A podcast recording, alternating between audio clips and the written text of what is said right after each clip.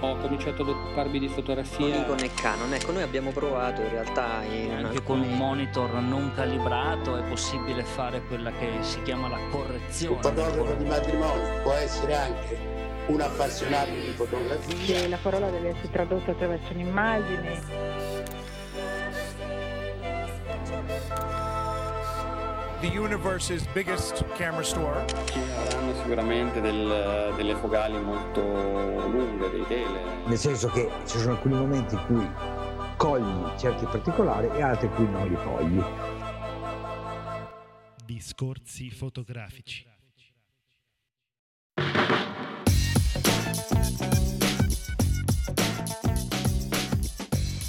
Ciao a tutti, benvenuti alla nuova puntata del podcast di discorsi fotografici. È una puntata che arriva dopo un po'. Siamo stati un po' impegnati anche nell'organizzare il bellissimo workshop di Giuseppe Andretta sulla gestione del colore. Quando sentirete questa puntata, la, eh, il workshop avrà già avuto luogo. Comunque, è stato un successo, abbiamo avuto un sacco di partecipanti, tanta gente che si è informata, insomma sarà una cosa piacevole. Poi casomai faremo ecco, appunto, qualche intervista ai partecipanti o vi racconteremo l'esperienza. Io voglio subito dirvi che oggi con noi c'è un ospite che abbiamo già avuto modo di conoscere ed apprezzare, c'è Mirko Bonfanti. Ciao Mirko. Ciao ragazzi. Allora Mirko anche lui viene da una settimana o, o anche più, insomma molto impegnativa, no? mi dicevi che eri fuori regione per lavoro. Esatto, esatto. Un lavoro fotografico immagino. Sì, ho aiutato un amico fotografo per, per qualche servizio, sì. Senti Mirko, allora tu recentemente ci hai inviato le tue prime impressioni, se vuoi, sulla Fuji X2. Siccome è una fotocamera che ci viene richiesta, ma al di là del sito, della pagina di Facebook, anche alcuni amici in privato mi, mi hanno mandato 5 o 6 prezzi diversi di vari posti in Italia su dove comprare soprattutto la serie X, non proprio per forza le due. Allora, volevamo eh, che ci parli un po' delle tue prime impressioni. Ricordo a tutti che questa re- prima recensione di Mirko sarà pubblicata sul nostro sito. Diamo eh, chiaramente il benvenuto anche a Federico. Oggi ci siamo rincontrati a casa mia, dopo un po' di tempo registravamo in remoto. Ciao Federico. Ciao a tutti, ciao Mirko. Ciao, ciao Federico. Vai Mirko, allora iniziamo come al solito con gli ospiti, parlaci un po' di quelle tue impressioni su questa X2, su questa grande serie insomma, di fotocamere. Ma diciamo che ehm, avevo già provato lo scorso anno la X1 e mi aveva eh, favor- favorevolmente impressionato per eh, sicuramente per eh, le dimensioni, per eh, la resa finale delle immagini e mi era venuto eh, quasi eh, l'idea malsana di eh, comprarmi una, una X1. Eh, poi quando le finanze me l'hanno permesso sono riuscito a, a comprarmi il, il, modello nuovo che ehm, migliora eh, quei piccoli difetti eh, di gioventù della, della E1 che, mh, mm, che potevano essere eh, il, l'autofocus non proprio brillante e veloce e qualche mh, mm, problema nella reattività e nella velocità operativa e altri piccoli difetti. Ehm, diciamo che da quando uso questa mirrorless la reflex sta prendendo un po' la polvere. Ehm, ma posso dirvi che mh, eh, Fuji innanzitutto ha fatto, eh, secondo me, mh, una buona scelta a livello estetico di, di una macchina eh, volutamente retro e vintage. E, la macchina comunque è costruita molto bene perché eh, fa largo uso di metallo ed è molto robusta, non ha scricchiolio, anche nelle, parti, nelle poche parti plastiche costruita molto bene.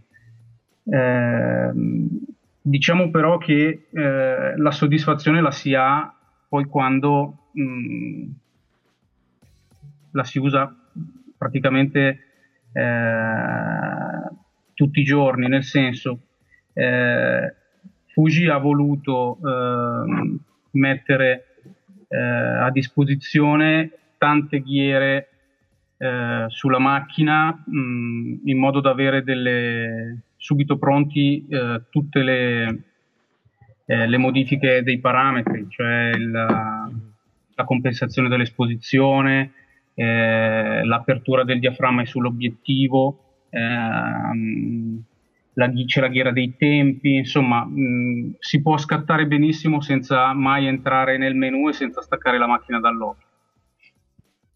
Senti eh, Mirko, allora una delle frasi che hai detto durante questa breve introduzione è appunto quella che la tua reflex sta facendo sempre più polvere, no? Quindi sì, eh, sì. forse uno dei, anche dei temi più dibattuti tuttora lo è. Tra, eh, se, se, abbiamo molti di noi che stanno veramente lasciando, vendendo una D700, no? magari acquistata con fatica, e, e, però anche con fatica trasportata, no? poi Certo. perché effettivamente la qualità d'immagine delle mirrorless, l'abbiamo detto tante volte, non lo voglio ripetere ancora, è, è, si avvicina tantissimo, se non uguale a seconda proprio del sensore usato no? alla reflex. Però ecco, c'è, c'è, ancora qualche differenza secondo te? Qualcosa che ancora ti fa un po' in, essere indeciso su quale prendere veramente quando esci per scattare? Ma secondo me il, il, ancora il limite delle, delle mirrorless non è sicuramente nel, nel sensore, nel file di immagine, non è eh, nelle ottiche perché anche Fuji sta, sta, producendo delle ottiche con una resa fantastica. Eh, può essere ancora, secondo me, l'autofocus che in alcune situazioni l'autofocus delle reflex è ancora, non è ancora eguagliato. E poi nella velocità operativa perché ho notato ancora che eh, ci sono dei, dei, piccoli lag quando, mh, insomma, quando la macchina registra file pesanti oppure registra file RAW e JPEG uh, super fine oppure quando si passa da visione oculare a, a display oppure quando si esce dalla fase di stand-by. Insomma, sono tutte cose secondo me risolvibili. Eh, ovvio, eh, ci sono anche delle configurazioni mh, mm, mm, un po' imprevedibili, nel senso che Fuji sta facendo anche delle ottiche zoom molto lunghe. Poi arriveremo ad avere una macchina piccolissima e un'ottica pesantissima e non sarà molto, molto ergonomico. Una volta erano piccole ed erano pesanti Walkman, adesso è il contrario, abbiamo le cuffie pesanti ma i lettori MP3 che non pesano più niente. Sì. No, dicevo, la, mh, mm, è strano questo fatto, no? se ci pensi, della, dei problemi di velocità in fase di accensione, no? posso capire l'autofocus, che sono due cose un po' separate, però non si spiega, non si giustifica con la tecnologia di oggi qual è, perché no, ci sia ancora questo lag che uno riesce anche proprio eh, sensibilmente a sperimentare nel caso delle mirrorless. Tra l'altro probabilmente è una questione di software, questo non, non lo so, dipende poi dal, dal, modello. Non so se Federico tu avevi qualche curiosità intanto su questa fotocamera o sull'uso no, eh, dibattuto di mirrorless reflex. Non so, tu che ne provate tante, diciamo. Io l'ultima che abbiamo provato eh, era la, la 7R che mm, vi confesso penso acquisterò eh, quando scenderà un po' di prezzo che ha soltanto un piccolo uh, difetto le ottiche per sfruttare appieno il sensore di quella macchina non sono Sony e, mm, e bisogna quindi adattarne di altre. Tolto questo, eh, rimane una macchina eccezionale. Molto probabilmente ha ragione Mirko, non sono fatte per eh, essere usate in, eh, con delle tipologie di fotografia dove è richiesta uno scatto, più scatti eh, uno dietro l'altro, quindi una fotografia sportiva principalmente o comunque dove c'è tanto movimento però per tutto il resto sono delle macchine eccezionali.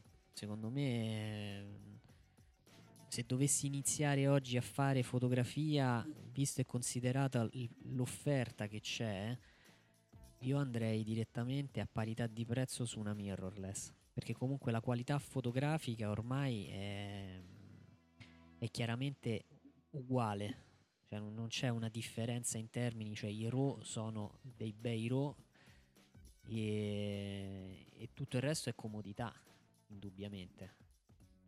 Poi, come vedrete, anche Mirko ha fatto una selezione, per esempio, delle, della sua E- EX2, cioè sono delle immagini stupende. Non c'è, a prescindere dalle foto, dalle belle foto che ha scattato Mirko, ma comunque sono proprio, pro- la qualità che esce fuori, che non ti fa rimpiangere la cosiddetta reflex. E soprattutto se posso aggiungere una cosa, con per esempio la, la mia reflex scattando il RAW, ci devo lavorare un pochino in, eh, in Lightroom o Photoshop per esaltare eh, le informazioni che ci sono dentro. E invece, per esempio, con, con questa mia Fuji mh, posso fare la conversione da RAW direttamente in macchina e mi esce un file JPEG che per quasi tutti gli usi è già, è già bello così. E questo è un risparmio di tempo notevole, anche se vuoi. Io guarda, su questo sono pienamente d'accordo, anche perché nei corsi su Lightroom molto spesso succede che eh, la parte più complicata secondo me rimane quella della catalogazione, Lightroom o simili.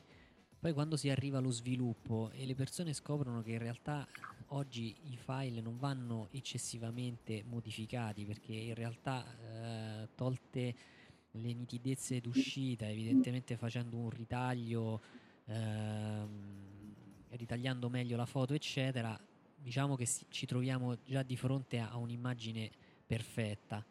Mentre l'abitudine è quella di andare su Photoshop, eh, andare a esasperare l'immagine, come dire, la, la macchina fotografica anche con 600-700 euro non è in grado di tirare fuori un file decente. Invece questo non è assolutamente vero. Per cui hai, hai pienamente ragione. Io direi invece, Silvio, volevo aggiungerti una cosa. Lo sapevi che eh, pare che adesso debba uscire la, la X Pro 2? Eri al corrente tu, Mirko?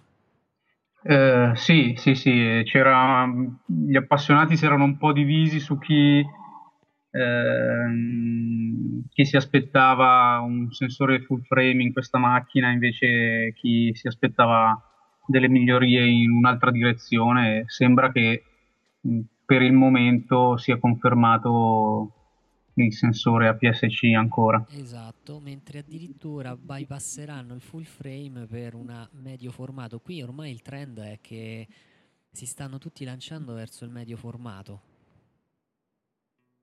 Quindi comunque cambieremo, dovremo cambiare le ottiche. Tutte le ottiche. Eh beh, a meno che di non avere un crop in camera abbastanza pronunciato. Comunque, senti, allora Silvio, tu sei Nikonista, noi parliamo sempre di Nikon, questa volta lo faremo ben due volte. La prima con la D800S. Sì, proprio perché abbiamo appena detto che le mirrorless soppianteranno le reflex, presentiamo tre nuove reflex fresche fresche, diciamo, che comunque fa- è una cosa che fa ancora notizia. Eh, D800S era un modello che ci aspettavamo un po' da marzo, se ne parlava, non è ancora ufficialissimo il, il nome, ma comunque ci siamo. Che cosa fa? Il D800S in effetti è, ha- hanno, e guardate ogni volta che ne esce un modello nuovo si legge la stessa frase, sistema autofocus migliorato. Cioè questo autofocus vuol dire che cinque generazioni fa eh, faceva schifo. Perché ogni volta no, tu me lo, me lo vai a migliorare. No, comunque è vero, cioè, è un campo in cui si può, si può davvero fare tanto, come abbiamo scoperto tutti noi che usiamo questi attrezzi. È migliorata un po' la, la raffica di scatti, ma non la, fa, non la porta ancora no, ad essere una fotocamera da eh, sport, perché con 5 frame al secondo, 6 con il classico pacco di batterie, eh, non, non è proprio competitiva rispetto al modello superiore rispetto a- alla D4S, diciamo. Però eh, anche questa segue il trend eh, ultimo di cui abbiamo già parlato estensivamente, che è quello di eh, non avere il filtro passa basso. Abbiamo anche avuto una puntata speciale su questo argomento, vi suggerisco di ascoltarla perché ne abbiamo parlato a lungo e sarà probabilmente un po' la, la novità sbandierata da tutte le re- nuove reflex, però chiaramente di nuovo c'è davvero poco, insomma è una cosa che era già stata fatta tanto tanto tempo fa. Quindi in un certo senso la, la, data di lancio per chi fosse curioso dovrebbe essere questo settembre eh, o addirittura gennaio e intorno ai 3.000 dollari il prezzo di lancio. Io non è che voglio fare commenti no, su questa nuova reflex della Nikon perché chiaramente eh, dovrei dire sempre le stesse cose. No, ormai lo sappiamo, è, è, è, qualcuno la comprerà, molti la, la, prenderanno perché magari le stanno aspettando qualcosa in più, però in un certo senso continua il mercato a proporci qualcosa che ci aspettavamo già, no Mirko? Sì, sì, sì, infatti mentre, mentre presentavi questa notizia pensavo che insomma se fosse stata presentata due anni fa al po', cioè doveva essere la D800 già, già così, insomma, esatto. eh, per essere, vabbè che mh, a parte il, il, sensore che è stato, eh, è stato straordinario quel sensore, mh, però non so, mi, sembra, mi sembrano delle migliorie, eh, insomma, fatte un po' per, per far spendere ancora gli appassionati. Sì, giustificare l'uscita, no, se vuoi. Ormai funziona così, si fa un progetto con 10 caratteristiche, se ne fanno uscire 3, poi dopo te ne danno 5, poi 7, no? E tu compri. Questo purtroppo non succede solo con eh, le fotocamere digitali, ecco. E da eh, Nikonista passo la parola a Federico, no? Parliamo anche di una reflex, ma Federico c'è qualcosa da dire anche su questo, giusto? sì, sul sistema autofocus che hanno migliorato, mi piace perché l'hanno ereditato, l'hanno paragonato a quello da, della D4S e c'è un, un, bellissimo test che ha fatto The Camera Store TV che praticamente ha paragonato la D4S alla Fuji XT1, alla Sony A6000, all'Olympus eh, EM1 e alla Panasonic GH4 con un risultato purtroppo eh, drammatico per la D4S perché l'autofocus di queste quattro mirrorless sembra essere migliore. È un test, eh, loro dicono, ehm, senza valore scientifico, però effettivamente c'è un video di 14 minuti che potete trovare su Vimeo o credo anche forse su YouTube, non lo so. Loro l'hanno pubblicato ehm, in prima battuta l'hanno pubblicato anche su YouTube e, questa la dice lunga perché comunque il prezzo di queste macchine, per esempio la 6000 dovrebbe stare intorno ai 600 euro, 650, per cui per un quarto del prezzo ci troviamo di fronte, un, te- un quarto anche di più, ci troviamo di fronte a una macchina a macchine decisamente performanti quasi quanto la D4S. Ehm, tu che dici Mirko? Sì, solo che pesano un quarto, forse di certo. Invece, no, eh, proprio per... no, scusa, volevi aggiungere qualcosa? No, no, dico che appunto il, il sistema autofocus che eh, è un tallone d'Achille per le mirrorless sta piano piano avvicinandosi a quello delle reflex. Staremo a vedere. Eh sì, infatti la cosa bella è che chi ha investito all'inizio, secondo me, diciamo, raccoglierà i frutti per chi ha creduto in questo progetto fin da subito. Invece, incredibile, ehm, noi dovremmo parlare di una novità Canon, pare, e verrà presentata, verrà testata, sembra, durante il mondiale e si parla della nuova 7D Mark II. Non ci sono specifiche. Evidentemente dovrà contrastare un'altra Nikon che è la 9003, cioè la, la, il modello che rimpiazzerà la gloriosa D300, la D300S, quella che eh, Silvio ormai da, da, un bel po' e praticamente credo sia un uh, modello obbligatorio da parte di Canon perché altrimenti rimarrebbe indietro già di parecchio verrà presentata ufficialmente, sembra, eh, durante il Fotochina.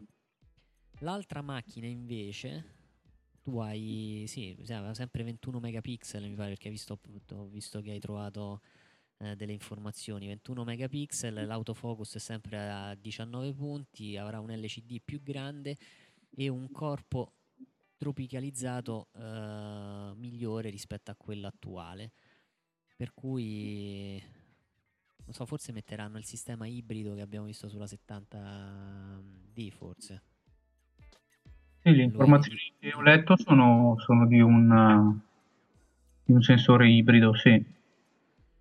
Quindi magari riescono a ereditare questo. Per il resto non ci sono notizie che riguardano cose migliori. Invece, e, e poi tra l'altro è una cosa che ormai Canon ci sta abituando ormai a non presentare più niente. Eh. Una piccola frecciatina. Evidentemente hanno fatto delle, dei prodotti così buoni nel corso degli anni che non c'è bisogno di fare un upgrade eh, massiccio ogni, in breve tempo. Invece Sony che eh, ha fatto uscire tra l'altro la RX100 M3 aggiungendo il mirino digitale a scomparsa più qualche miglioria soprattutto nella ottica. E avendo investito in maniera eh, sostanziosa nel sistema eh, senza specchio, prosegue invece con, una, con un aggiornamento della A77 che è una macchina eh, non proprio reflex, lo ricordiamo, l'abbiamo seguita fin dall'inizio con, eh, con il primo Photoshop a Milano, utilizzano il cosiddetto specchio traslucido sì, ricordo effettivamente che eh, soprattutto insomma, eh, tre anni fa eh, era una grande novità, c'era a disposizione una pista di macchinette per fare le foto, no? perché chiaramente specchio traslucido, eh, non avendo più il meccanismo che alzava lo specchio, permetteva di avere una raffica maggiore, se non sbaglio 11 o 12 frame al secondo, che all'epoca era qualcosa di eccezionale e quindi che cosa fa? Pensavamo che effettivamente sarebbe passato in secondo piano con l'avvento mirrorless e invece proprio questo sistema di autofocus no? eh, viene migliorato dalla Sony con questo aggiornamento della A77. Quindi ci credono ancora, no? Ci credono ancora e credo giustamente perché in realtà ehm, le statistiche dicono che le persone cercano moltissimo, per esempio il modello A58 che noi abbiamo provato è una delle macchine più richieste, più ricercate anzi più che richieste, quindi evidentemente in uh, quel settore suscita interesse, lo fa forse trainato dal fatto che comunque le mirrorless prodotte dalla Sony sono eccezionali. E sempre di Sony, tra l'altro adesso è uscita ultimamente per chi è interessato e chi ha le loro mirrorless stanno è uscita una roadmap delle nuove lenti che verranno eh, immesse sul mercato prossimamente e per cui il loro parco ottiche verrà aumentato. Però come avevamo detto eh, qualche tempo fa la Sony molto probabilmente sta lavorando al medio formato, a una mirrorless medio formato, io l'avevo addirittura annunciato nella recensione della 7R come conclusione. E il fatto che Hasselblad stia cercando un compratore, pare che anche Canon sia interessata, sta mettendo un po' sull'allerta tutti perché tutti vogliono passare, superare il full frame per andare direttamente al medio formato. Tu, Mirko, qual è la tua opinione? Ma penso che mh, sia un po' azzardato il medio formato. Secondo me è una buona esca per uh, gli appassionati di megapixel e, e, per chi poi se lo potrà permettere. Mm, io mm, da appassionato, da, da, da, fotografo, mi aspetto che le case lavorino su altro, su, sul range dinamico, per esempio, sul contenimento del rumore, sulla pulizia dei file, su, eh, sulla fedeltà cromatica, eh, sull'autonomia, cioè sono talmente tante le caratteristiche che possono essere migliorate in una macchina, soprattutto per chi usa queste macchine mh, per lavoro. Eh, che andare ad aumentare i megapixel o andare a incunearsi in un medio formato è, non so, eh, penso che sia solo una questione meramente commerciale. Eh, non so, voi cosa dite? Beh, guarda, io eh, sul full frame, per esempio, della, della 7R, il sensore più o meno è lo stesso che monta la D800, tant'è vero che nei primi tre posti ci sono eh, tre sensori Sony eh, con due brand differenti. E l'estensione dinamica della A7R era notevole e anche il rumore era estremamente contenuto, addirittura a 25.000 ISO.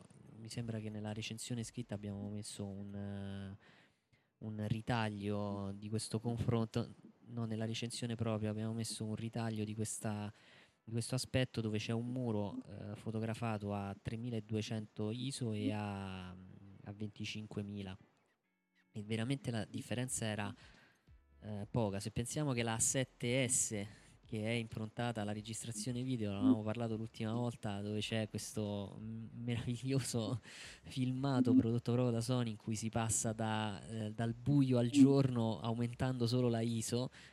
Devo dire il lavoro, quindi il medio formato secondo me potrebbe riservare notevoli sorprese, anche perché mm, ci avviciniamo alla, alla fotografia di un tempo che era molto apprezzata. Mi viene in mente Cristiano, il nostro amico Cristiano, che è venuto in giro una volta con noi e aveva questa macchina a pellicola 6x6 meravigliosa. Per cui staremo a vedere. Invece, volevo eh, annunciare un'altra eh, novità di cui si sta parlando proprio adesso e molto probabilmente ad agosto la Sigma farà uscire anche l'85 mm 1.4 Art. Adesso finalmente sta arrivando sul mercato il 50 mm 1.4 sul successo del 35 mm, annunciato per il Fotokina il 24 mm e loro anticipano tutti eh, con l'85 mm, quindi praticamente la Sigma sta coprendo tutte le ottiche dei fotografi di un tempo Leodino mancherà il 135, il 200 e poi si passerà agli zoom molto probabilmente. Tu Silvio, che dici?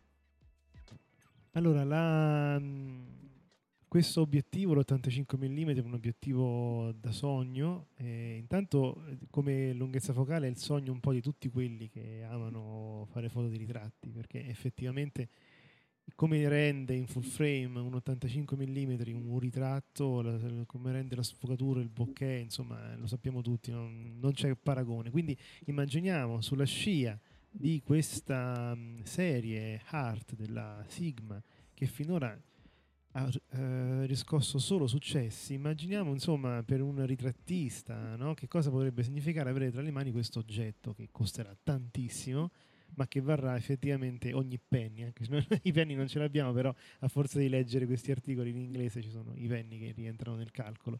Veramente io purtroppo lo sognerò e basta questo obiettivo, perché sarà difficile magari avere la possibilità economica di, di prenderlo, però sarei tanto tanto curioso di provarlo, spero che, di riuscire a farlo in una di queste mostre. Ora Mirko, eh, è valsa la pena secondo te? Cioè Sigma ha fatto bene a entrare a gamba tesa, no? se vuoi, nel mercato delle lenti professionali costose e così via, o doveva rimanere secondo te un po' la, l'obiettivo di, di, massa, se vuoi, no? comunque con le sue qualità? Ma ehm, Sigma ha fatto benissimo anche perché eh, sta uh, rosicchiando quote di mercato eh, fondamentali a Canon e Nikon che soprattutto Canon produce eh, lenti sicuramente ottime ma ormai fuori, fuori budget anche per i professionisti. Eh, parlo del 2470 di seconda versione o, eh, o, a, o al 70-200 F28 di seconda versione che hanno dei costi spropositati Sì, eh, eh, assolutamente. Anche il corrispettivo Nikon non è che sia molto più economico. Eh. Sì, dico, io parlo di Canon perché la, sì, la sì. conosco meglio possedendola, ma, anche, ma, anche, ma, anche, come resa e come, e come anche idee nuove, tipo la, la dock USB per, per, aggiornare il firmware o, o degli obiettivi o, o, per regolare di fino la, la, la messa a fuoco o il, o il, front focus e il back focus. Insomma, sono, sono idee nuove e Sigma va premiata per questo, secondo me.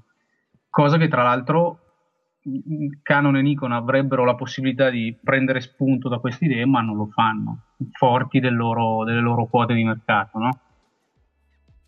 Infatti, eh, una delle altre novità di questo, questo circa mese che non ci siamo sentiti è il fatto che dopo un bel po' Canon ha tirato fuori due nuove lenti, mi interessava una sola, ne parliamo proprio al volo, è il 1635 F4 che eh, praticamente ovviamente anche stabilizzato, ce n'è bisogno. E mi ha fatto pensare perché effettivamente sì, è una lente che può essere montata anche sulle full frame, però eh, cioè per esempio Sigma ha tirato fuori un 1835 f1.8 che è da urlo, ha una qualità eccezionale si trova intorno agli 800 dollari, mentre quello della Canon F4 sta sui 1200. Per cui eh, già c'è una differenza notevole. E la cosa che mi, mi sorprende tantissimo è il fatto che Sigma non sta rincorrendo Canon e Nikon, ma sta rincorrendo Zeiss, perché l'85 mm Otus è ormai in, uh, è stato annunciato e mentre si vociferava del 24 mm da parte di Sigma. Invece adesso faranno uscire questo modello lo annunceranno con l'85 mm che uscirà molto probabilmente nel 2015 però loro stanno inseguendo Zeiss non stanno più inseguendo Canon e Nikon. E questa la dice lunga su dove stiamo andando.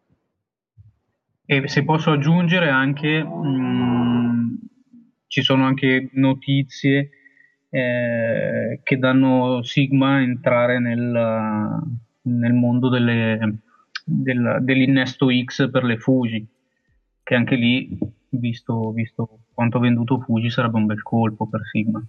No, invece in realtà ecco, di questo possiamo parlare, eh, che è molto interessante se fosse eh, vera la cosa, ma pare che Canon nella, nelle prossime eh, fotocamere forse proprio su una full frame, su una addirittura medio formato, comunque una delle prossime macchine grandi che dovranno uscire potrebbero addirittura eh, utilizzare un sensore diverso da quello che conosciamo e adottare la tecnologia che utilizza Sigma, cioè un sensore Foveon.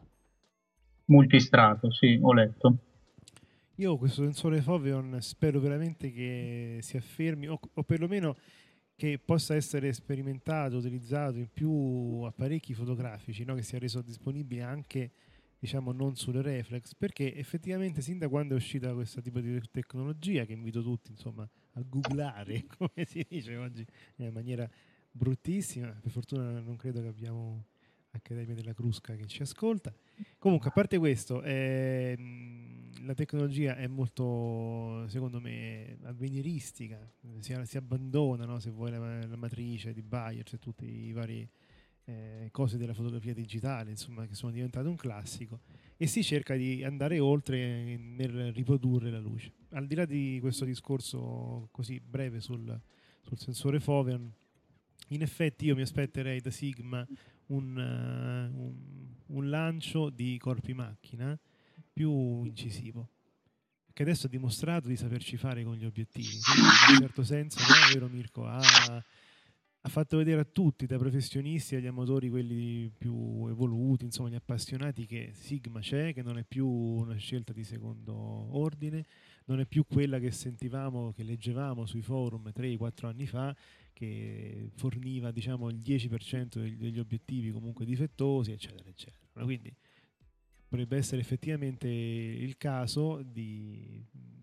E io lo, lo appoggerei volentieri, insomma, perché sai, questi outsider fanno sempre piacere, no? Parlando sempre solo dei, grandi big, quando arrivano poi per- personaggi, diciamo così, sulla scena, chiamiamoli personaggi, che non ti aspettavi, è bello stare a vedere quello che succede. No, Mirko, che dici?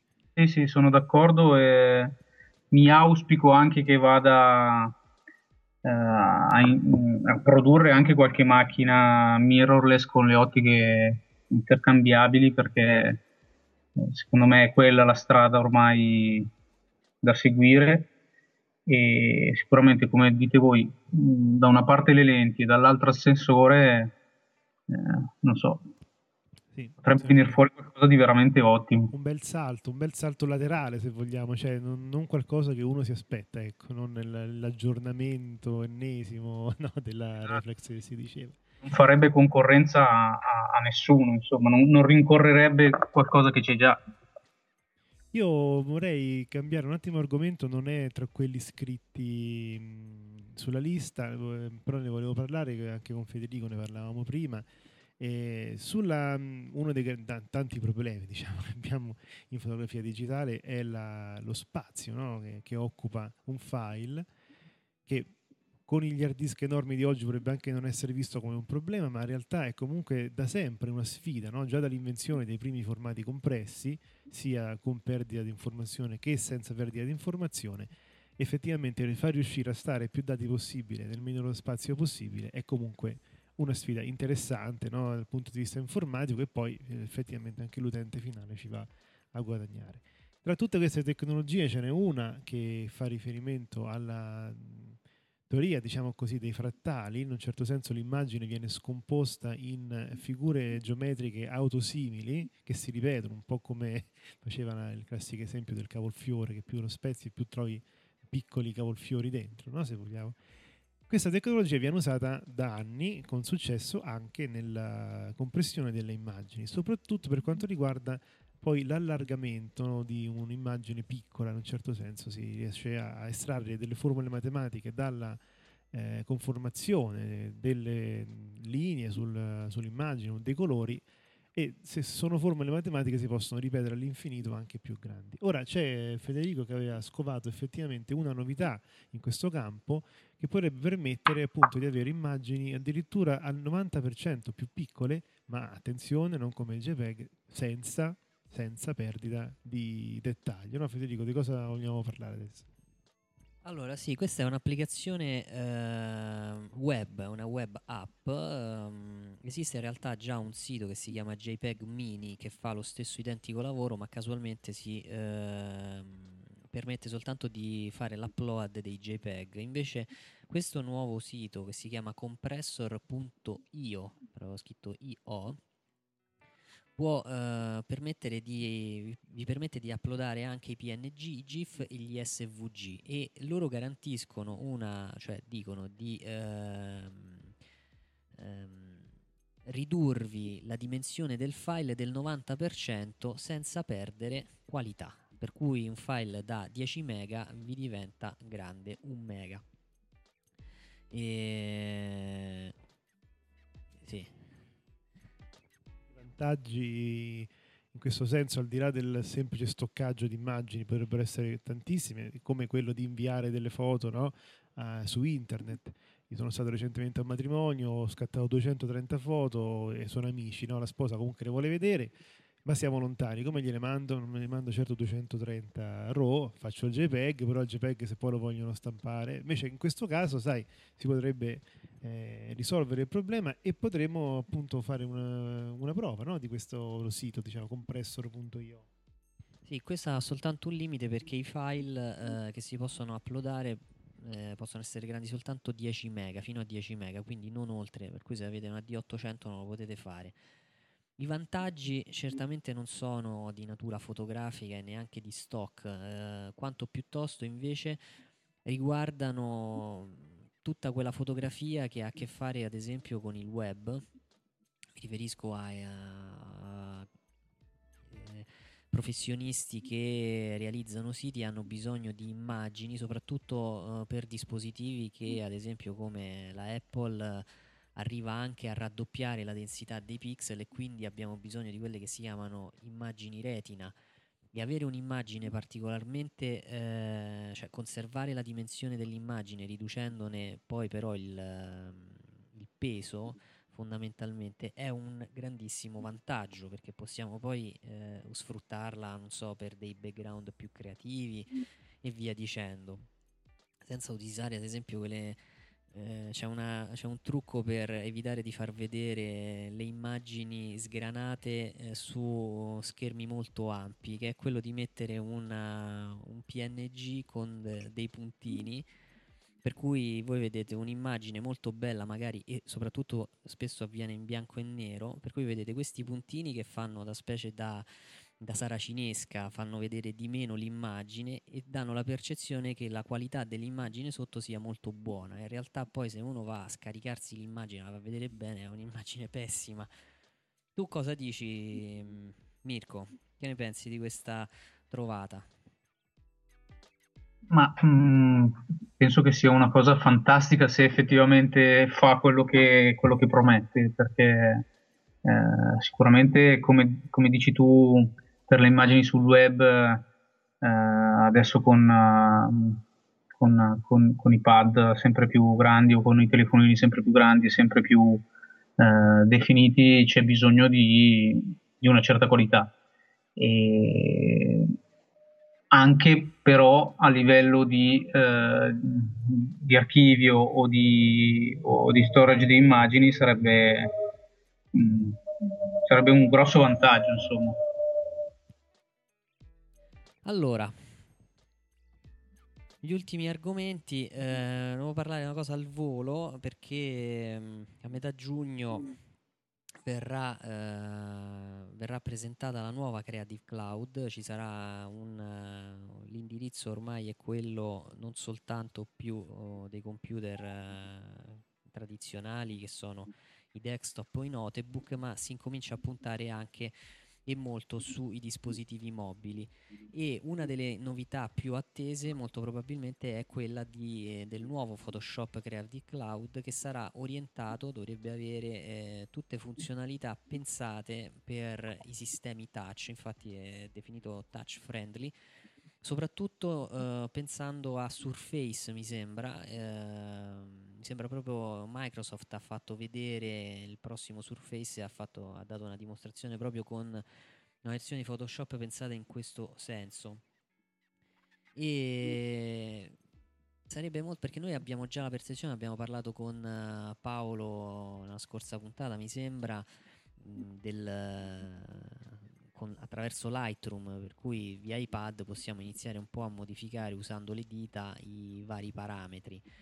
E adesso inizieremo a vedere anche un software un po' più complicato sotto il profilo della gestione che non è più orientato solo alla fotografia, ma anche a, a, un, a una fotografia creativa che va al di là proprio dello scatto e del funzionamento della macchina fotografica. Tu che ne pensi del sistema touch applicato al ritocco fotografico, allo sviluppo delle immagini e poi anche alla, ehm, alla fotografia creativa proprio. Ma eh, io eh, non ho ancora usato sistemi eh, touch tipo, tipo Lightroom, eh, Lightroom eh, Mobile o cose del genere. Eh, trovo comunque che sia, che sia il futuro. Eh, sempre più spesso eh, anche i professionisti si portano appresso tablet eh, o, o, comunque nuovi PC touch e sicuramente va a colmare eh, una lacuna questo, questo, software. Tutto sta a vedere l'interfaccia come, eh, come verrà sviluppata. E, non so, sono un po' perplesso, ma come tutte le novità mi, mi spaventano un po' fino, fino, a che poi diventano eh, di uso comune tutti i giorni. Allora, io vorrei concludere questa chiacchierata con una curiosità, diciamo, fotografica. Abbiamo parlato lo scorso podcast della nostra partecipazione alla giornata mondiale della foto stenopeica Eh, ci sono progetti interessanti in questo ambiente, ne avevamo già parlato, ma uno effettivamente ha catturato la mia attenzione. È un progetto fatto in crowdsourcing, quindi effettivamente che richiede no, appunto la partecipazione di un po' di persone che credono nel progetto, ma non solo per quanto riguarda i finanziamenti, ma anche per come questo verrà portato avanti. Tecnicamente ci saranno, questo progetto prevede 100 fotocamere, chiamiamolo così, 100 scatolotti di metallo con appunto un foro. Dietro, dall'altra parte del, del foro, ci sarà un foglio nero. Questo foglio nero, eh, come tutti i fogli neri che, eh, per chi lo sa, insomma, nel tempo ingialliscono, si sbiadiscono, questo fa- avrà la, la, capacità di eh, sbiadirsi, come, come capita ovviamente, nelle parti in cui sarà più, maggiormente colpito dalla luce. Queste fotocamere dovranno essere installate in punti segreti, quindi ognuno dei, dei partecipanti no, che darà questi 10 dollari riceverà una di, queste, di questi scatolotti con il buchino. Verranno installati in posti segreti, dovranno riprendere dei panorami cittadini essenzialmente, e poi dopo spieghiamo il perché. E il tempo di esposizione di, questa, di questo foglio nero di tutta questa camera è stato stimato intorno ai 100 anni. allora, in 100 anni effettivamente eh, ci sarà questo decadimento, no? eh, questo schiarimento delle parti più colpite dalla luce sul foglio nero e si vedrà un po' il cambiamento della città di Berlino nel corso di 100 lunghi anni. Ad esempio, un palazzo che dovesse essere buttato giù fra 20 anni lascerebbe una traccia debole no? rispetto a qualcosa che viene costruito al suo posto e che ne dura altri 80 se tutto va bene, diciamo, fra i partecipanti poi non devono rivelare a nessuno la locazione di questa fotocamera se non in tarda età a, a qualcuno dei bambini della loro famiglia o che conoscono, eccetera, eccetera. Se allora questo progetto va avanti, fra 100 anni, l'estate del 2114, ci sarà l'esposizione di queste foto. Io ci sarò sicuramente, anche Federico, andremo noi di discorsi fotografici a vedere questa mostra nel 2114, però è giusto che ne parliamo già da adesso perché magari manteniamo vivo l'interesse. a parte gli scherzi, allora non ci si finisce mai, no Mirko, di, di stupire delle idee che vengono in un, me, in un mezzo, no? attraverso un mezzo come la fotografia che tutto sommato eh, da quando è stata creata non è che ha avuto dei... Eh, non, è, non, si è rinnovata, non è diventata, che ne so, in, in, 3D, in quattro dimensioni, ma è sempre il principio è quello, c'è un punto, un punto da cui passa la luce, c'è qualcosa che viene impressionato, no? Però ripeto, sì. è bello vedere quanto ancora si, si riesce a stupire, no, Mirko, di questi progetti. Sì, e poi soprattutto con, con mezzi mh, proprio minimi, no? Eh, sono progetti che fanno, eh, sono fantastici. Poi se ci pensi, la fotografia, almeno negli anni scorsi, era molto votata al, docu- al documentare i cambiamenti della società. E, questo progetto lo trovo proprio attinente in pieno con, con lo spirito della fotografia, eh, molto molto bello. No, io invece sul, su quanto è accaduto nella giornata mondiale della fotografia fonostenopeica, ehm, dove noi abbiamo completamente sbagliato praticamente tutto, non è uscito niente, mi viene in mente tra cento anni apro la scatola e non trovano niente, figurati che cosa è successo. Cento anni buttati, però noi staremo lì a documentarlo ovviamente. Invece voglio dirvi un paio di cose per concludere. La prima, eh, qui a Roma c'è una bellissima mostra eh, dedicata a un genio assoluto del Novecento che è stato Andy Warlow. È una mostra molto bella perché è fatta di tante serigrafie e l'ultima parte di fotografie che erano le foto che lui faceva a praticamente quelle che poi sono diventate grandissime celebrità e all'epoca stavano diventando celebrità, qualcuna già lo era perché lui era un malato della Polaroid, era proprio, l'aveva sempre con sé e alcune poi di queste foto sono diventate delle serigrafie famosissime. È una mostra molto bella, un po' costosa, che però vale veramente la pena, per cui se siete a Roma o capitate a Roma, eh, considerate l'idea di eh, vedere questa bellissima mostra. Noi abbiamo visto anche quella dedicata al fotografo giapponese mm, Kamashi, meravigliosa.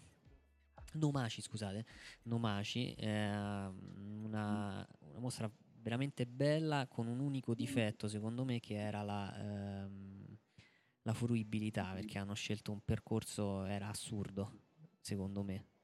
Tu l'hai vista, Silvio?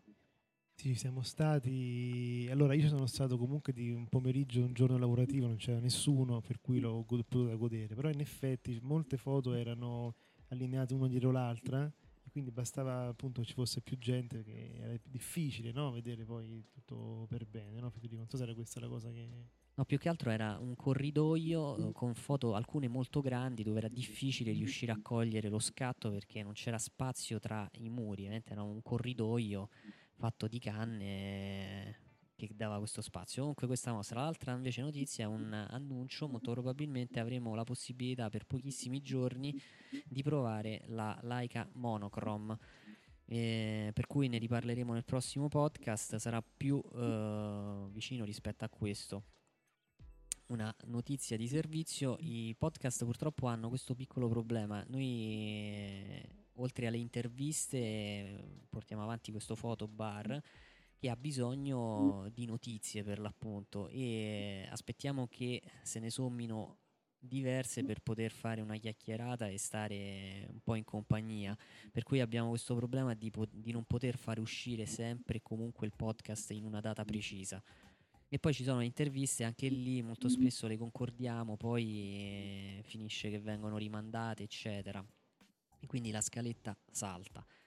Io Mirko ti ringrazio tantissimo per la tua preziosa collaborazione e mm, in concomitanza dell'uscita del podcast leggeremo anche le tue impressioni sulla Fuji X2. Hai qualcosa da aggiungere? Mm, no, no, no. Sono io che ringrazio voi. Bene Mirko, allora intanto buonasera, buonanotte, buona luce soprattutto per tutto quello che devi fare. È stato un piacere averti qui, eh, ci rincontreremo sicuramente perlomeno nel fotobar. Speriamo di vederci eh, almeno al prossimo Photoshop a Milano, ok? Speriamo. Grazie ancora. Grazie ragazzi, buonanotte. Ciao, buonanotte, ciao. Bene, siamo arrivati all'intervista. Oggi abbiamo come ospite Claudio Torresani. Ciao Claudio. Ciao a tutte e due. Ciao Claudio.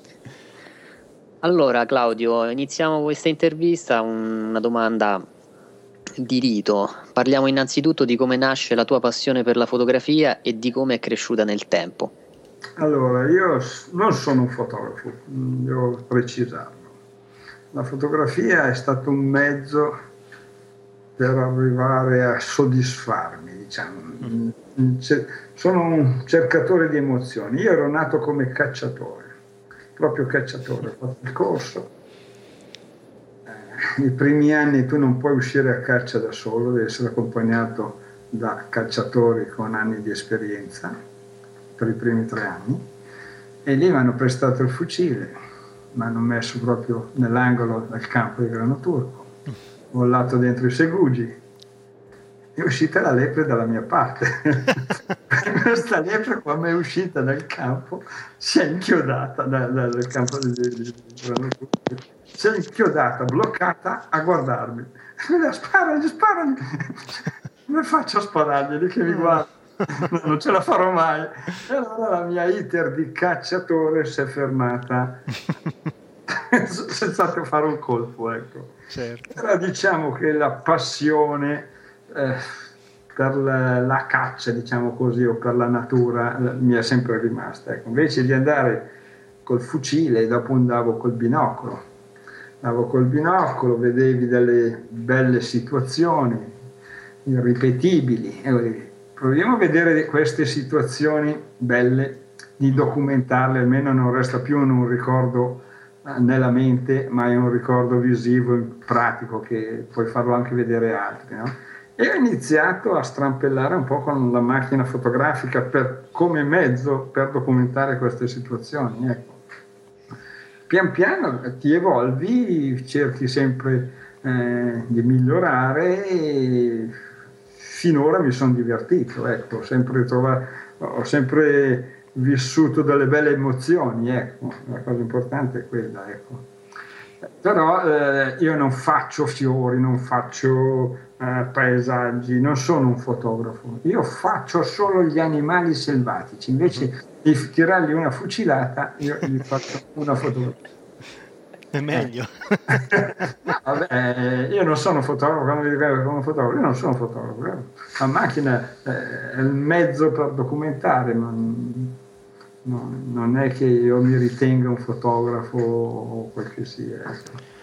Dopo eh, cerchi sempre di migliorarti, vai a cercare animali sempre più elusivi, fatti in situazioni eh, magari particolari, di notte, in situazioni non statiche, ma quando c'è un, un'azione. Eh, ecco, è sempre un evolversi finché mi soddisfo vado avanti. Ecco. Anche se ultimamente mi sono un po' adagiato, ecco. adesso mi sono messo ad andare a pesca, ecco. spero che adesso andare ai pesci. Ecco. Sì. Allora, noi con eh, Claudio, come i nostri ascoltatori avranno capito, parleremo, così come abbiamo fatto con Bruno Manunza, parleremo essenzialmente di fotografia naturalistica, nel suo caso più quella legata appunto agli animali selvatici, e quindi alcune domande saranno, no, come abbiamo già detto, eh, in contemporanea con quelle fatte a Bruno. Ad esempio la prossima, che è questa qui, in genere eh, la fotografia naturalistica richiede chiaramente solitudine o comunque la promuove per ovvi motivi di rumore no, e caccia fotografica. Allora Claudio, come si capisce quando si è pronti come fotografo, non come cacciatore, per avventurarsi da soli. È possibile una fotografia naturalistica di gruppo di livello professionale? No, non può esistere. Cioè, può esistere in un zoo safari, in, un, eh, in Africa dove ti portano, dove gli animali sono dentro in questi grandi zoo, ma fare una foto naturalistica qua in Italia, in campo libero, dove gli animali sono soggetti a una caccia spietata, uh-huh pochi che sono rimasti eh, perché sono furbi e se tu vai in gruppo vai anche a non far rumore eh, c'è sempre del disturbo ecco. è fattibile però diventa difficoltoso devi trovare l'animale eh, adatto diciamo che si lascia anche con il rumore riesce a, a star lì allora più eh, se si è soli e si sta molto attenti a non far rumore al vento, agli odori, a tutto quello, più possibilità hai di avere eh, delle, dei successi. Ecco logico se vai lì in un pullman di persone schiamazzanti eh, no, che riesci a, a avere un, il soggetto in primo piano ecco. O è morto o se no non lo fai. Certo. E quindi allora secondo te come eh, l'altra domanda no? come si capisce quando sei pronto per avventurarti proprio da solo? Io sono nato col binocolo. Poi mm. ho iniziato con la macchina ma ho iniziato sul campo allora, eh, la soddisfazione non era venire a casa col risultato, l'avrei voluto anch'io all'inizio. Mm, certo. Via a casa con delle fotografie da buttare, però il bello era anche il capire il perché avevo sbagliato, dove avevo sbagliato, il cercare di correggermi, era bello anche quello, ecco. Dato che a me piace molto anche il tipo di fotografia. Eh, di notte, fotocellule, eh, trappole eh, fotografiche, eh, anche lì c'è un sacco di problemi, però questi problemi li ho sempre risolti da solo, ecco, se, da solo senza eh, l'ausilio di esperti, ecco. però è, è, bello anche il cimentarsi a risolvere queste problematiche, ecco. non solo le problematiche che possa avere l'animale eh, capire il perché quella sera lì è sempre passato di lì, quella sera lì sei andato di te e non è passato. Sicuramente avrà sentito il mio odore, le, le mie impronte. Ecco, eh, allora il capire il lato tecnico dell'attrezzatura perché magari dava qualche problema dall'umidità o quello che sia e il lato uh, dell'animale eh, il perché non si è avvicinato ecco. certo. cioè, capire ecco tu devi farti la tua esperienza sul campo. Allora, anche se uno non è capace fotograficamente, eh, però va sul campo e vedrà che se non si nasconde l'animale scappa. si fa subito l'esperienza. Ecco. Sì. ecco, cioè, non è che c'è il momento eh, adesso sono capace, cioè, eh, devi, devi, crescere. Uh-huh. Come scrivere, prima di fare un libro devi cominciare a fare i puntini delle I, fare la... No? Ecco. Esattamente. Ascolta Claudio, Scott Bourne ci ha detto che quando si fotografano gli animali il fuoco deve essere sempre impostato sugli occhi del soggetto, il resto non conta. Quanto sei d'accordo con questa affermazione? Soprattutto è possibile una foto naturalistica sperimentale o comunque fuori dai canoni? Allora, ehm, sai, allora, io non essendo un fotografo, la foto deve essere chiara. Se è un mosso pauroso, un mosso artistico, eh, cioè, per me non è più foto naturalistica, è, un, è una foto, diciamo, eh, grafica. Uh-huh. Effetto grafico valido, ma non è più per me foto naturalistica. Ecco, mi va bene un panning, cioè, però l'occhio deve essere nitido. Ecco, quel discorso di avere l'occhio a fuoco è, è, reale. Ecco, la cosa più importante del soggetto è l'occhio, perché è lo specchio dell'anima dell'animale. Ecco. E se tu mi metti a fuoco la coda, l'occhio non è a fuoco, la, la foto non rende. Ecco. Rendi di più se tu vedi l'occhio dell'animale.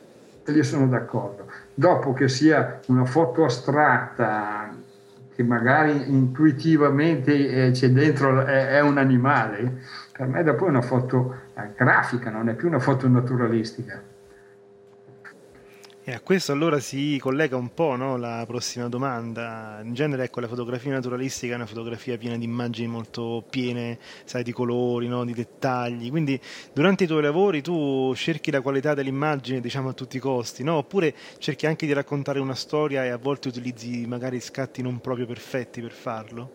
Allora, diciamo, um, la, la cosa importante è, è un'evoluzione per me. Prima mi andava benissimo una fotografia di un animale nitido, perfetto, un bel uccelletto, un bel uccellino pollaiato, così. Adesso quella, fo- quella, foto lì non mi dice più niente, dice deve essere un'azione, cioè eh, l'animale che sta lottando con un altro animale, che si sta zuffando, che, che sta, sta, mangiando, beh, sta, deve fare un'azione. Ecco, ehm, allora la vedo già interessante. L'animale così per stesso, ehm, diciamo, bello, nitido, sì, bella, ma non mi dice più di tanto. Ecco. Per me è già una foto superata. Cioè non mi interessa più una foto così, mi interessa l'azione che possa fare l'animale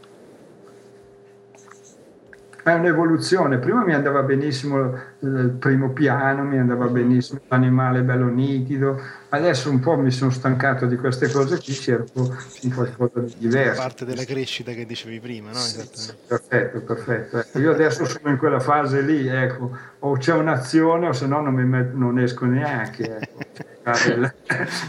L'uccellino lì davanti, bello nitido, ecco. anche se è raro. Quando stai per fotografare un animale senti un particolare legame emotivo con lui? Hai qualche ricordo particolare di come ci si sente quando un animale guarda nei tuoi occhi attraverso l'obiettivo? Allora, eh, ho degli animali, ho dei bei ricordi, eh, ho degli animali dove sono più affezionato. Eh, tu quando hai inquadrato l'animale, magari dopo ore e ore di appostamento, che tu hai lo soggetto lì e, e ti si ferma anche il cuore, non respiri neanche più, sei un sasso, no? mi puoi pungere che non sento più niente. Ecco.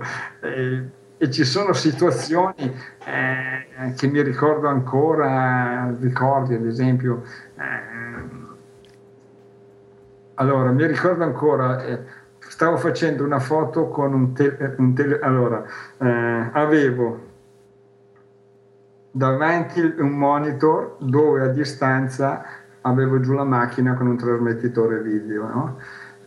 dove avevo inquadrato la faina, io in mano il telecomando per scattare la fotografia. Appare in questo monitor dietro in bianco e nero, io sono in macchina, eh, una faccia, un faccione, una volpe che si avvicina alla Stefaina. Questa faina si gira di scatto, gli salta in faccia la volpe. Un secondo di lotta, e io col telecomando in mano sono l'incantato a guardare la scena e non ho scattato. Meraviglioso. Sono ancora in mente quella scena qui, non capiterà più. Sono stato imbambolato a vedere la scena e non ho scattato, ero lì a fare la foto, mamma mia, dovevo buttare il telecomando. Ecco.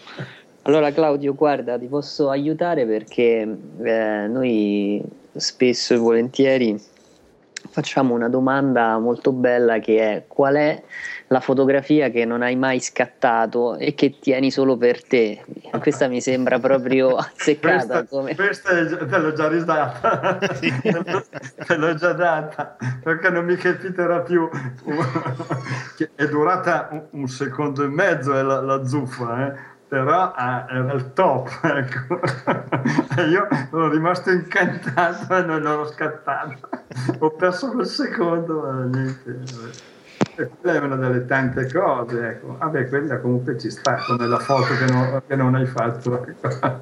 sì sì esattamente ecco se utilizzavo magari un mezzo meccanico ecco ad esempio tante volte di notte uso le fotocellule la fotocellula scatta sempre sì. però scatta quando dice lei, dice lei non, sei, non hai tu l'attimo perfetto. Invece col telecomando puoi scegliere tu l'attimo, la posizione perfetta che desideri. Però ci sono anche questi inconvenienti, non, non devi entrare e farti en- eh, entrare nella situazione perché ti dimentichi che sei lì a fare la foto, ecco. resti uno spettatore. Allora, eh, Claudio, cosa è veramente cambiato nella fotografia naturalistica con l'avvento del digitale? Allora, io personalmente avrei preferito che eh, testasse la diapositiva, anche se devo dire che è più comodo eh, la foto digitale, perché la foto naturalistica eh, dovevi aspettare che tornava la diapositiva dallo sviluppo, uh-huh. eh, passava sempre qualche giorno e c'era magari la situazione, eh, magari in un flash aveva fatto un riflesso su una foglia, qualcosa tu lo vedevi quando avevi sviluppato il tutto. Adesso, eh, se, ammettiamo che un flash eh, spari su una foglia, mi faccia un riflesso, tu fai una, uno scatto di prova, guardi dietro, nel display vedi subito e correggi l'inclinazione della foglia, quello che sia, ecco. è più comoda a livello diciamo pratico. La, la cosa negativa che vedo che c'è, vedo spesso dalle immagini ritoccate talmente tanto a computer che l'hanno stravolta, ecco. Uh-huh. Invece la, la, fotografia era fotografia, più che altro adesso vedi delle immagini che più di fotografia è un'elaborazione eh, grafica, ecco. E allora, insomma, a livello fotografico avrei preferito che rimaneva la diapositiva, eh, almeno quello che era era, non potevi stravolgere la foto, cambiargli i colori, tra un po' cambiano tutto. Ecco. Ma infatti io credo che gli appassionati di fotografia e di natura eh, siano anche appassionati della foto così com'è, no? proprio per eh, natura. Forza, diciamo. eh, perché dopo mi si accomoda perché eh, vedo subito eh, diciamo, il risultato senza aspettare qualche giorno che torni diciamo, eh, il rullino sviluppato, sviluppato è, è, vero, ecco, mm. più comodo, anche il discorso economico, eh, prima costava mille lire a scatto, ecco in poche parole. Sì, accidenti. Io avevo due Assembler, li ho ancora, ecco, e cioè, forse più di mille lire a scatto. Sì, non, potevi sì. ra- non, potevi fare le raffiche come fai adesso, anzi, diciamo lo scatto era, era, era sì, sì. No, contato, ecco. Ragionato, diciamo. Ragionato, non potevi fare 300 scatti quando uscivi, ecco. Sì, sì. Facevi qualcuno, uh, al momento giusto, non anarchico al momento giusto. Ecco. Ascolta Claudio, nel tuo sito c'è una pagina dedicata alle monografie nella quale indichi in maniera precisa non solo i nomi degli animali ritratti ma anche l'azione che stanno svolgendo, ce lo stavi anche dicendo prima che è attualmente la fotografia che prediligi. Ti volevo chiedere quanto hai studiato se lo hai fatto. No, allora, studiato. Ti ho detto, io sono nato come cacciatore.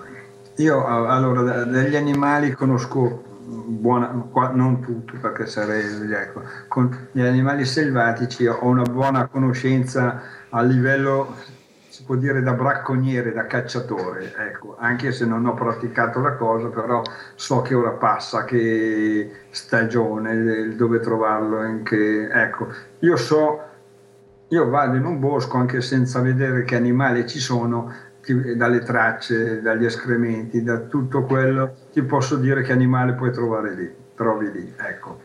E saprei anche eh, il come muovermi per poter fotografare quel tipo di animale, ecco. Perché ho questa conoscenza da cacciatore mm, più che da fotografo, ecco. Il discorso fotografo è venuto dopo, ecco. anche un po' qualcosa di elettronica perché eh, tante fotocelle ho letto le comandi così me, le, me li costruivo io ecco prima allora diciamo facevo fatica a trovarli in commercio adesso si trovano invece prima non c'erano ecco, me cors- me, avevo comprato dei libri di elettronica avevo studiato un po' come, eh, mi ero fatto diciamo le mie fotocelle le mie cose che, e funzionavano ecco allora, Claudio l'ha ripetuto varie volte di non essere un fotografo, ma se voi andate sul suo sito che è claudiotorresani.com vi rendete conto che in realtà Claudio tu hai vinto molti premi con i tuoi scatti, io cito alcune coppe del mondo di fotografia naturalistica, campionati italiani, primi posto, secondo posto, insomma non è, non è da non fotografo questa carriera. Allora no, io ti chiedo, no? quale di questi premi ti ha emozionato di più o quale ti aspettavi di meno? Insomma, ecco, parlaci un po' di questa ah. parte. Allora, io sono chiaro. Allora, io eh, non sono iscritto a nessun fotoclub, non sono mai stato iscritto a nessun fotoclub.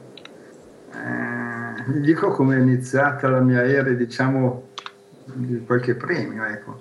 Un giorno trovo un'email eh, di un signore che mi chiede una fotografia da mandarla a un concorso internazionale.